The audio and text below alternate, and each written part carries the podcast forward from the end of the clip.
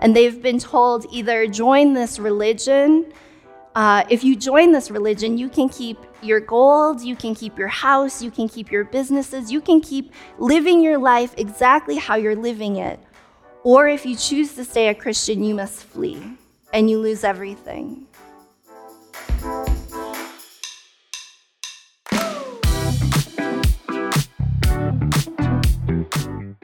Well, I pray that your weekend was a little less painful than mine. I figure I should let you in on what happened right away. It's not too exciting, not as exciting as the good news, and um, I'm kind of like a golden retriever. When I hear somebody at the door, I get really excited and I jump up and I trip over my purse and run into the wall. So that's what happened to me. Happy 4th of July weekend. Uh, now that we have that out of the way, the reason I share these things is because God can use all of us, even us that have a hard time walking, even us who have a hard time thinking or understanding, even us that have a hard time loving. God can use all of us to do beautiful things. And we see that in our scripture for today. The thing that I think is so interesting about our gospel and continues to be interesting is that what people can do when the Holy Spirit moves in them and through them. We see that the early churches are where orphanages and hospitals came from. The, these Christians, these people that followed Jesus, were the only ones willing to go amidst people that were considered unclean to people in that day. They were the ones that felt compelled because of their faith and their love in Jesus to draw near to the brokenhearted, to those hurting, those wounded, those in need of healing, when everybody else would cast them out. The Christians drew near. Jesus sends the 70 out, and 70 in our text is actually an important number. It signifies the number of perfection and completion. And so it's in this work that we get to work and be and go out and bring the Holy Spirit, bring the kingdom come on earth as it is in heaven. And this is our call. But the thing that I recognize is that Jesus never sends the disciples or the apostles out alone, not even to get a donkey. Never in scripture do you ever see Jesus sending them out by themselves and alone. Now, let's be clear Jesus is sending them out amidst the wolves. Jesus is sending them out without a purse, without a pair of sandals. Jesus is sending them out into hard spaces with only the Holy Spirit and one another to keep them company. How do you feel about that? I think so often in our church culture, we put safety so high up, almost close to Jesus on the scale of things we worship. And I just want to sit and wonder about that together. Jesus says, In me, in me, God is with me. In you, because I am in you and God in me, where you go, you never go alone, but I go with you. And I wonder if we believe that, if we hold fast to that. There's so many spaces. Thank God that the first church didn't place safety above everything else. Now, let's be clear. Of course, we protect the vulnerable. Of course, we protect the children. But we know that the protection is not in our ability to keep them safe, it's in the name of Jesus. I invite you to hear the story about one of my friends who serves in refugee camps in Jordan. And the people that come are people that have been persecuted in their country, and they've been told either join this religion. Uh, if you join this religion, you can keep your gold, you can keep your house, you can keep your businesses, you can keep living your life exactly how you're living it. Or if you choose to stay a Christian, you must flee and you lose everything. And as they're sitting there having these conversations of the things that they left behind, They say nothing compares to Jesus. Everything burns. We can't take anything with us, and yet here we are standing with our family and our God and the Holy Spirit. What else could we possibly need? Can you imagine standing there in that? Can you imagine believing that all you need you have within you and besides you? I wonder how much we think we need. I feel like when we wake up in the morning, the first thing we think about is, I didn't get enough sleep. I didn't get all the things that, that I need today. I invite you to look to the people to the left of you, and I invite you to look to the people on the right of you. Where you're sitting in this space, you're not alone. What happens when we go out amidst the wolves is we think we have to do it on our own and we have to do it amidst our own power and our own strength. That's why Jesus says, Don't take anything.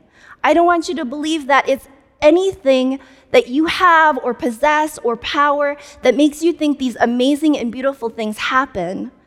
I want you to understand that it's the power within you and the power beside you that makes beautiful things happen. And yet we continue to grasp for the power or the strength or the things that keep us safe.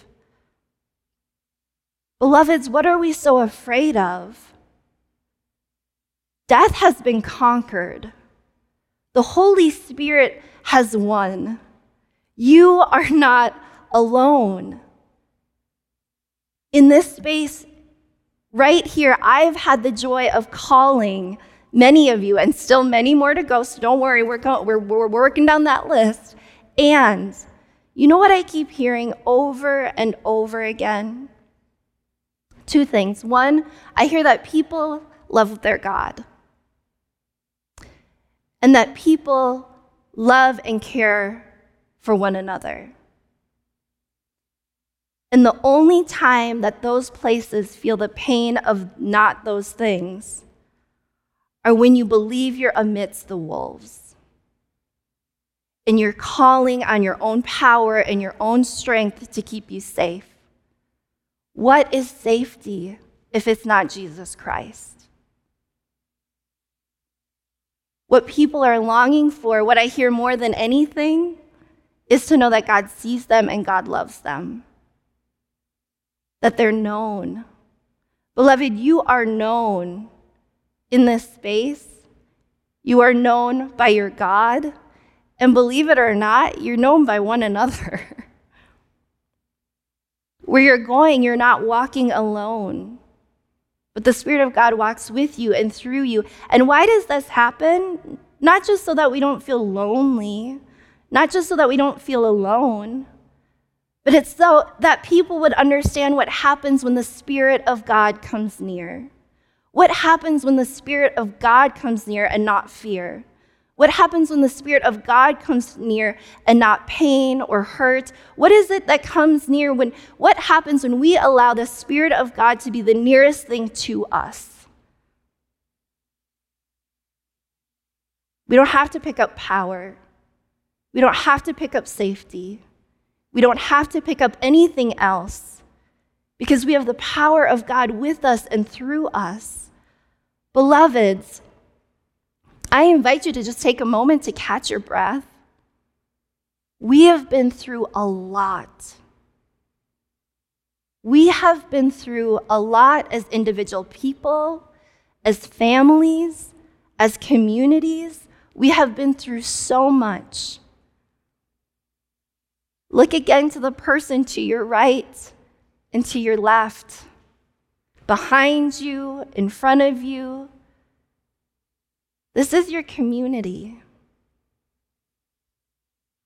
These are the people that God's called you to walk with, to love, to show what it looks like when the Spirit of God comes near. And what does it look like?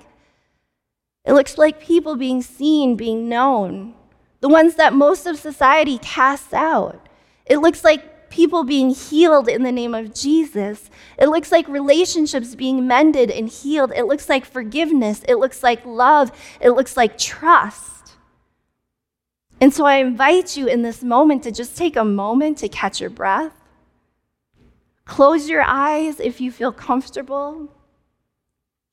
And I invite you to just wonder God, is there anything in me?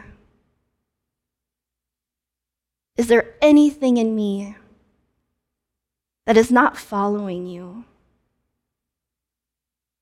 Is my pride? Is it power? Is it hurt? Is it anger? We do a lot of things when we're hurt. God, I just ask that you would that you would cleanse us and renew us in your Holy Spirit. All the things that try to capture us and oppress us, Lord, we cast it out in the name of Jesus today. Fear, pain, anger, hate, it is cast out in the name of Jesus Christ. And Lord, in the spirit of your love and your grace, Fill us up again. Because on our own, we are just bumbling into walls. May it be your Holy Spirit that fills us, that leads us, that moves us to be your people. In your name, amen.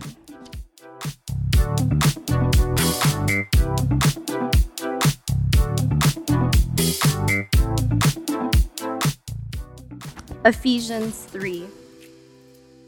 For this reason, I bow my knee before God, from whom every family in heaven and on earth takes its name. I pray that according to the riches of God's glory, God may grant that you may be strengthened in your inmost being with the power through the Holy Spirit, and that Christ may dwell in your hearts through faith as you are being rooted and grounded in love. I pray that you may have the power to comprehend with all the saints what the breadth and length and height and depth, and to know the love of Christ that surpasses knowledge, so that you may be filled with the fullness of God. Now, to God, who by the power at work within us is able to accomplish abundantly far more than we can ask or imagine. To God be glory in the church and in Christ Jesus in all generations, forever and ever. Go in peace, serve the Lord.